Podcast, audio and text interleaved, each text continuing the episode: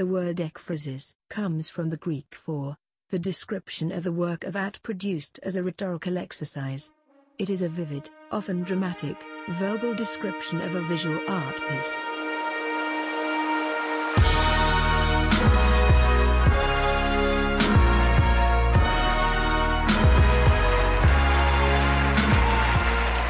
Hello, hello. This is Darwin Nesadou. Welcome to Season 3, Episode 3 of the Ekphrastic, a podcast where we paint pictures with words. Today's subject, artist Danny Ferrell. He's known for his sensitive paintings of people from within his LGBTQ plus community, but sensitive doesn't mean weak. In fact, Danny's paintings, abundant in a glowing palette, assert in his subjects defiance, saturated in color, brimming with life. But first, let's get into some art news. The Ukrainian artists making work as acts of resistance. This first article is from the Financial Times, and Russia is bombing Ukraine still. It's been over a month now. This thing's been going on, but as the Russians bombs fall and people flee Ukraine, new art is expressing steely determination and the survival of the spirit. And they begin. Although Russia invaded Ukraine only a month ago, it has already produced artistic responses that show both steely determination and particular sense of desperate irony, which characterizes Ukrainian society in the face of a dirty and dishonorable war. In a visual diary, artist she publishes on Instagram, Alevtina Kakhids has been depicting her everyday experiences and thoughts on military aggression since Russia escalated its preparation for war. In one entry shortly before the invasion, the artist, who has been featured at the Whitechapel Gallery and the Manifesta Biennial, portrayed herself between gifts of arms and good wishes from friendly nations and a battery of Russian weapons. 2 weeks later, Kakhids, who is based in Kyiv, but originally from the occupied Donetsk region, drew herself and her home by the intersection of routes taken by the Russian tanks in their attempt to seize the Ukrainian capital. Ukraine will resist. A recent painting on paper by the Lviv-based artist who works under the alias Kinder Album depicts the war between Ukraine and Russia as a confrontation between humanity and machinery, nature and artificiality, vulnerability and strength, where the former wins. Ukrainian people are shown nude, but in a great collective effort to resist. Russia is a lonely armored tank that fails to proceed because of the deceptively fragile human force it confronts. But it is not only in the past month that Ukrainians have been making work about war and its many ramifications. Since 2014, when Donbass and Crimea were occupied by Russia, the country's artists have been more political and engaged with documenting the war's impact, changing their focus to resistance and art activism as they address issues of identity and opposition to the invasion. They have become more concerned about the topics of trauma, contested memory, displacement, and violence. Kinder Album has exhibited work about the war in international shows, such as Between Fire and Fire in Vienna in 2019. Kakhids, who has strongly spoken out against Russian aggression since 2014, says her art's concerns shifted. If before the war started, yeah, I bet they shifted. It'll do that to you. Nothing like a random war of aggression, right? To do that to you. And before the war started, I criticized the society of consumption. After 2014, I completely changed the focus. Unprotected shop displays in the windows become, for me, a sign of peaceful life. A plethora of Ukrainian artists have been dealing with the topics of humanity and bodily experience as resistance to war and the vision of Russia as a repression machine. For example, in the project Demarcation Line, Vlada Roko depicted the struggle over the line between occupied and non-occupied territories as a tension between an almost nude woman standing for Ukraine, shedding light on a two-faced military figure enveloped in darkness, and attempting to protect his ambiguous monstrosity with his uniform. Her New York Dava piece, Rapes a City, mixing drawing and painting on paper, reflects the full-scale invasion, converting the same double-headed monster into Russia's coat of arms, only with skulls instead of eagles, as it shells a Ukrainian city. Roko says, "I have nothing to say about this situation, except I have a demand to close the sky and to send humanitarian missions to Ukraine. This is not a computer game. We are a live people, and we need not only a symbolic support, but a real one." And the article goes on to depict several other images that different artists have been putting together. One is a mom and her baby giving a finger to the invaders, presumably. And there's another one with a body laying in a field. It's a pencil drawing. So there's several iterations here that depict the resistance from the top down. The Ukrainian people have been exhibiting. It's just very encouraging, and I would hope. Well, nothing like that could ever happen to the United States. I mean, I just can't see it. It's just we're bordered by two giant bodies of water and two friendly nations to our north and our south. So, and besides that, we spend way too much money on our on our military and everything to where we will be invaded and couldn't defend ourselves, to where the citizens, the regular civilians, are out there, with pitchforks and machetes if they got them, just to defend their territory, just to defend their homeland. So check out the Financial Times. The article again is "The Ukrainian Artists Making Work as Acts of Resistance." Moving on here to a piece in Art News. The Whitney Museum Workers Stage Union event during VIP opening for 2022 biennial. And they have a picture here of a couple workers. Whitney workers want fair wages. And we'll go on to the article. Workers at the Whitney Museum in New York handed out leaflets Tuesday night in below freezing temperature calling for support for their union as VIP guests arrived at an invite-only opening of the 2022 Whitney Biennial, the institution's hallmark exhibition that occurs every 2 years. About 36 Whitney workers and allied workers from other museums stood in front of the Whitney to call attention to seemingly stalled negotiations between the union and the museum leadership. "The lack of progress has been extremely frustrating. They haven't put a dime on the table, and that's why we're here tonight." Maida Rosenstein, president of UAW Local 2110, told Art News outside the museum Tuesday night. And this was written on March 30th, actually. "Negotiations began last November after Whitney workers voted in August to unionize by a 99% margin. Wow, that's power to the people. And affiliate themselves with the Technical Office and Professional Union Local 2110 UAW, which also represents workers at the Museum of Modern Art and the New Museum. The union represents around 200 employees at the museum. The union's main proposal involves compensation, including establishing a salary floor. Many workers make less than $20 an hour, and increasing health benefits is another thing that they want." Representatives of the Whitney emailed the following statement. "The Whitney enjoys a long-standing and productive working relationship with the 4 other unions that have been established at the museum. The Whitney voluntarily welcomed Local 2110 last summer and has been negotiating with them in good faith since then.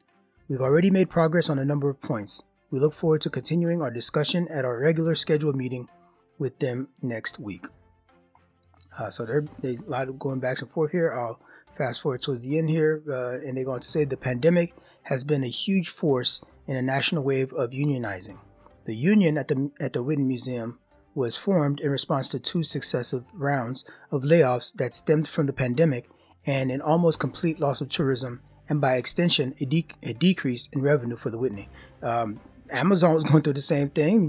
There's Starbucks, I remember. There's different Starbucks franchises that were folks were looking to unionize. So yeah, it's true. The pandemic maybe has gotten people realizing their value and their worth. And we call all these folks essential workers this entire time, but yet we don't treat them as much when we don't need them as heavily as we did during the pandemic. So it's finally, the workers are gathering their power. And, you know, like the motto says, together we bargain, alone we beg. And if $20 an hour ain't enough for a living, to make a living where you're staying at, and they're just trying to pay you less than minimum, that's, you know, for the city or for the state that you're living in, yeah, get together in a union and make them pay them wages. You're gonna pay your CEOs and everybody freaking 300 times, some companies 300 times the median wage of the company. So yeah, you know, I have no love for oppressing workers. So if they can find their power and still do what they love in terms of working at the museum, then more power to the unions. And this article wraps up by saying, but as New York continues reopening, Rosenstein said it was time for the Whitney to work with the union to approve a contract. Tourism is going to come back, she said. These places like the Whitney are not going to shudder. They're going to thrive. So we should, a rising tide, if it's going to thrive, everybody's coming back to the museums, everybody's going back out into the world. Let's all thrive together. Make sure the workers thrive too. Okay, we'll wrap up some of the news here with this last one. Is from, what am I reading this from? InformNewYork.com, I think it's supposed to be. So it's a New York-based website. And it's a call out. It's a shout out to students. They're being invited to participate in a nationwide art competition. So if you're within the sound of my voice and you're a young artist, you know, pay attention, because, you know, this could be your big shot. So the 2022 Congressional Art Competition has officially begun. The competition is held each spring and encourages students across the nation to submit their visual art to their respective the representative's office. The goal of the competition is to recognize and inspire artistic talent in the nation and in each congressional district. Artwork entered by students can be up to 26 inches by 26 inches, up to 4 inches in depth, but should not weigh more than 15 pounds. Additionally, all entries must be original in concept, design, and execution, and cannot violate any U.S. copyright laws. Students can, that's funny, this is a foreshadowing of the last thing I'll bring up after this article. Keep that, we'll put a pin in that one. Students can submit paintings done using oil, acrylics, or watercolor, and drawings done using pastels, color pencils, pencil, charcoal, ink, and markers. The competition also accepts collages, but they must be two-dimensional, and prints can be submitted, such as lithographs, silkscreen, and block prints. Students are also encouraged to create a mixed media piece for the competition by using more than 2 mediums, such as pencil, ink, watercolor, and other mediums. They can also submit computer-generated art or photography pieces. The full list of rules and regulations for students, for both students and teachers regarding the competition, can be found on, where is this? So this is oh, they just put a PDF here, but I'm sure you Google house.gov and look for a student art competition, 'cause, you know, House of Representatives, so house.gov. You'll find all the full list of rules and regulations there. Those interested in participating in the competition are required to fill out the student information and release form and submit their work by April 27th. So hopefully you've been working on something already, or you're about to wrap it up, because submission is due at the end of this month. So let's get to it, folks. Congresswoman Elise Stefanik said she is excited to see the artwork students from the North Country are able to produce for the competition. Each year, I look forward to receiving dozens of incredible pieces of art, showcasing the talent of students in my district for the Congressional Art Competition, Congresswoman Stefanik said. This competition is an amazing opportunity for students to display their artistic prowess and creativity. I am proud to work to empower young people to showcase their personalities through their artistic expression, and I look forward to showcasing the winner's artwork in the United States Capitol to show the creativity of New York's 21st district. So New York is already on the job right here. They're putting it out to their folks. So panels of district artists will select the winning entries. The chosen winning pieces must arrive framed while still remaining under the maximum dimensions. Winners will be recognized both in their district and at an annual awards ceremony in Washington, D.C. The winning works will then be displayed for 1 year at the U.S. Capitol alongside artwork from students from across the nation. According to the United States House of Representatives, The Artistic Discovery Competition began in 1982, and since then, more than 650,000 high school students have participated. The competition is sponsored by the Congressional Institute each year. Awesome. So get your work in, folks. Get your kids to put their nose to the grindstone and finish off those submissions before April 27th. The last thing we'll do before we get back to our artist is I have a book recommendation. So this book is called Fake. It's a novel by Erica Katz. And the plot is, I won't give away too much. So a 26-year-old Emma Kahn learned from her professor at Yale that her paintings were unexceptional. Technically, they were superior, but emotionally, they felt detached. Adding to that disappointment, she received no answer from the art gallery she submitted her portfolio to. It appears her work is not passionate enough, they say. So she takes a job with Gemini Reproductions, hence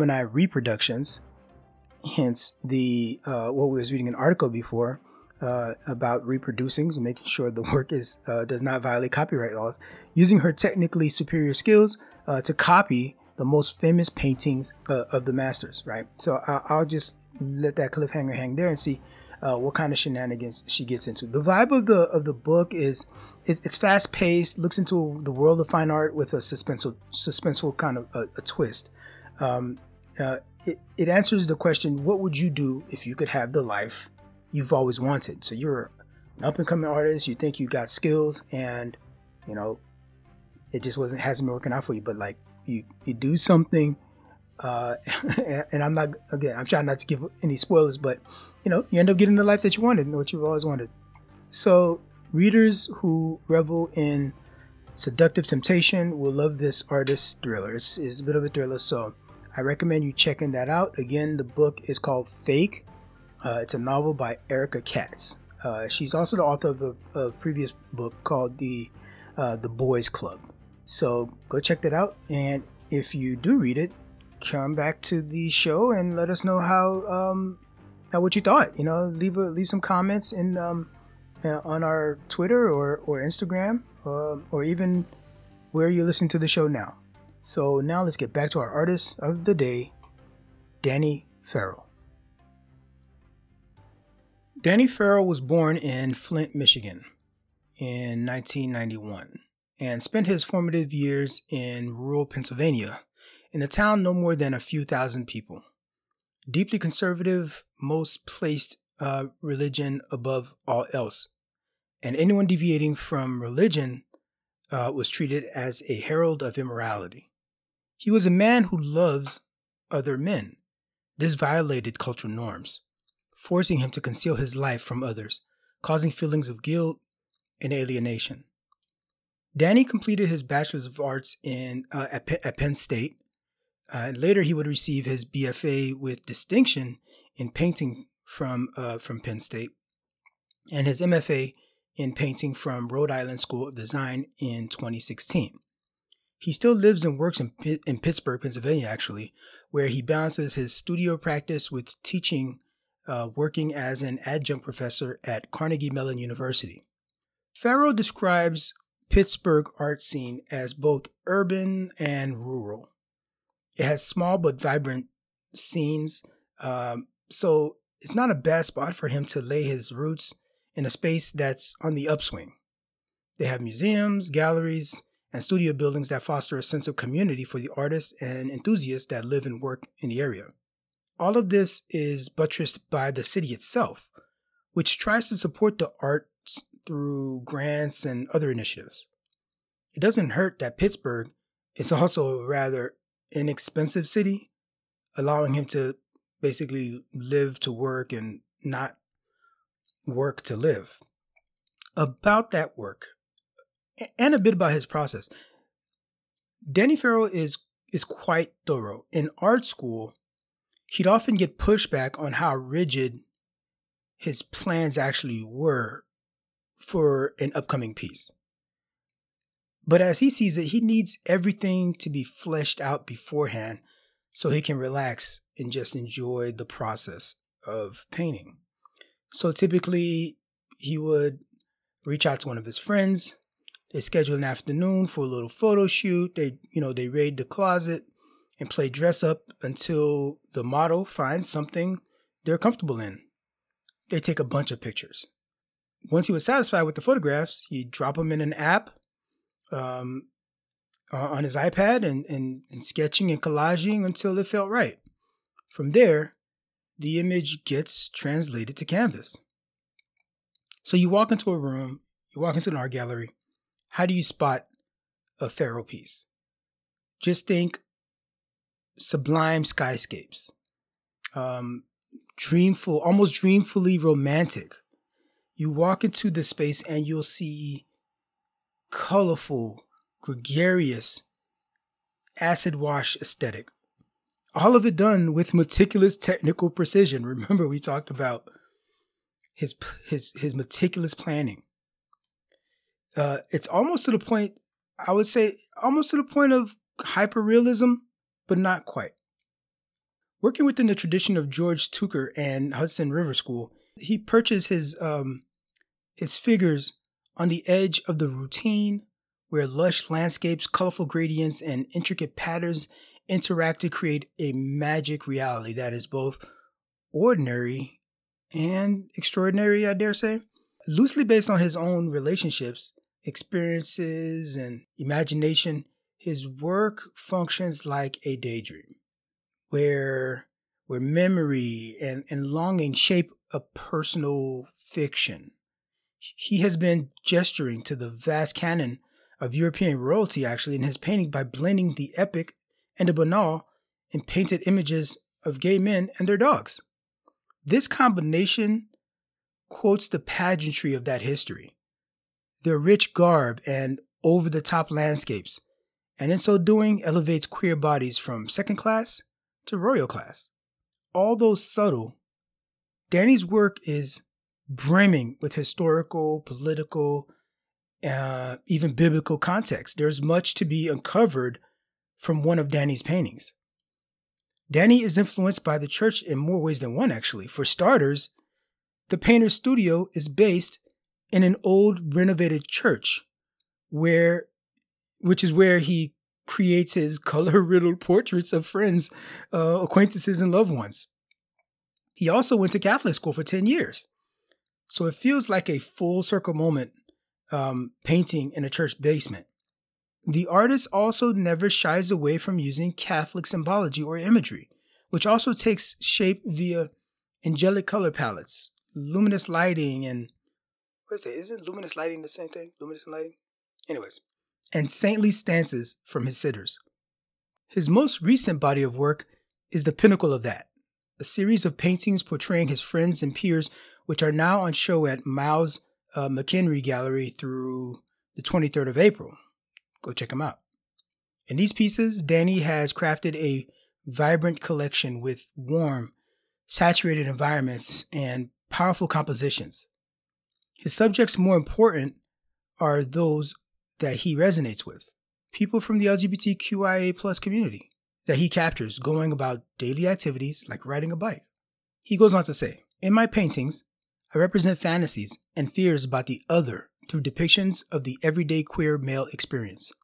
I compose paintings that deliver the realism of daily life while imbuing it with homoerotic flirtation. By presenting homoerotic images of ubiquitous scenes that appeal to mainstream audiences, the work is universal and human. While being a gay man plays its part greatly in Ferrell's work, ultimately, the artist articulates, these are my friends and people that I have an emotional resonance with.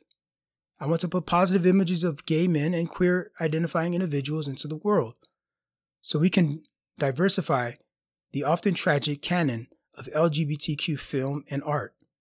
Ethereal landscapes of trees, clouds, and flowers surround the sitters to reinforce the importance of self-discovery and reinvent the role of the male figure in the canon of landscape painting." Today's Ekphrastic poem is inspired by a work that was actually commissioned for the New York Times Magazine's annual The Lives They Lived.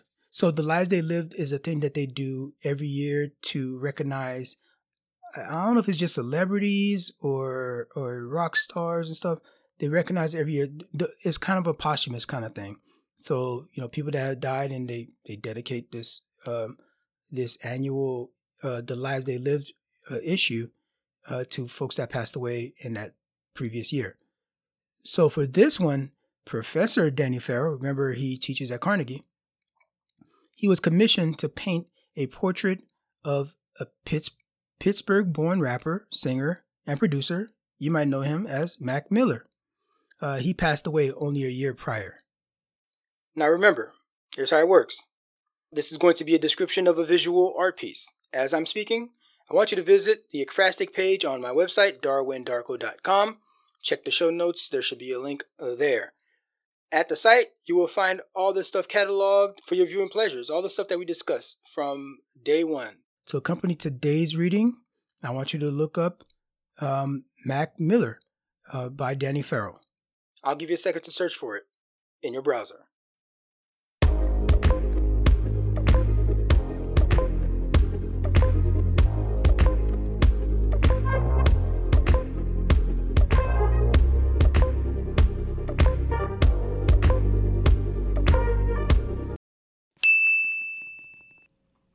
What I'm saying is, you just don't know how beautiful you are. And baby, that's my favorite part. You walk around so clueless to it all. Like nobody's gonna break your heart. It'll be all right, babe. See, me, I got you covered. I'm gonna be your lover. You might be the one. If it's only for tonight, hey, we don't need to worry. We ain't in a hurry, rushing into love. You know I know who you really are. Ain't no need to lie. Said the universe couldn't keep us apart. Why would it even try? Yeah. Don't let them hurt you ever. I know you far too smart. Before things come together, they have to fall apart. It's been a while since I've been sober. This life can be so hard. I'd rather talk to you.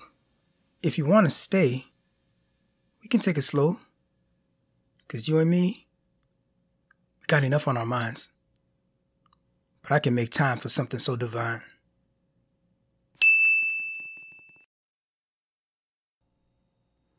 Malcolm James McCormick, also known professionally as Mac Miller, was an American rapper and record producer from Pittsburgh in September 2018, after a long struggle with addiction and substance abuse, which was often referenced in his lyrics. Miller then died from an accidental drug overdose of cocaine, fentanyl, and alcohol at his home. He was 26. Professor Ferrell writes of his portrait of Mac Miller, "There's this blasé attitude that rappers can have, but he just seemed to be focused on the music as opposed to the pageantry of celebrity life. I wanted to capture that humanness, that raw quality, and do something celebratory, not particularly sad. Weirdly, last night he came to me in a dream and gave me a hug. It was a nice validation." So what's in the market for Danny Ferrell? His work has been shown in exhibitions in the U.S., Canada, France, including solo shows at Pittsburgh Center for the Arts, PACT in Paris, France. That was in 2018 and 2021, 2018 and 2021, and Marinaro in New York in 2019. He also participated in numerous group shows such as Ana Zarina Gallery, Heron Galleries, Westmoreland Museum of American Art, and Jeff Bailey Gallery, that's also in New York. And as I mentioned before, he's got his work now at McEnery Gallery through the end of this month. So you still have a chance to check him out there. Or if you're in Paris, he still has his work displayed at the PACT. You can also find Danny if you want to just a preview of his work. Go to his Instagram and follow him there at Danny J. Ferrell. All his work, I don't know if it's all of his work, but a bunch of his work is displayed there. And Instagram is a really good setup to kind of scroll through a bunch of his work and just keep scrolling and get inundated with his stuff. And it's a joy, it's a pleasure to check out his stuff. And you know what? If you follow him from this show, leave him a message, tell him that the Ekphrastic podcast sent you. Drop that note, and maybe you can. One day I can link up and maybe do an interview or something. So we never know. It all takes a community, right? So we painted yet another pretty picture today, just like Danny Ferrell. We painted it with our words. I'm glad you took the time to join me on this journey. So for this artwork and other artwork we discussed, again, visit my website, darwindarko.com/Ekphrastic. If you like the show, don't forget to rate us, leave some creative feedback. Hopefully you can leave a comment. Let me know that you're listening. Let me know you got some questions. Maybe you have some of my show ideas. Speaking of which, we're on Twitter at The Ekphrastic, Instagram, The Ekphrastic, and on YouTube. You just type in Ekphrastic Podcast and we show up there. So that's all the places you can find and follow. I appreciate you joining this time. I've been Darwin Nesadou. Thanks again for listening to The Ekphrastic.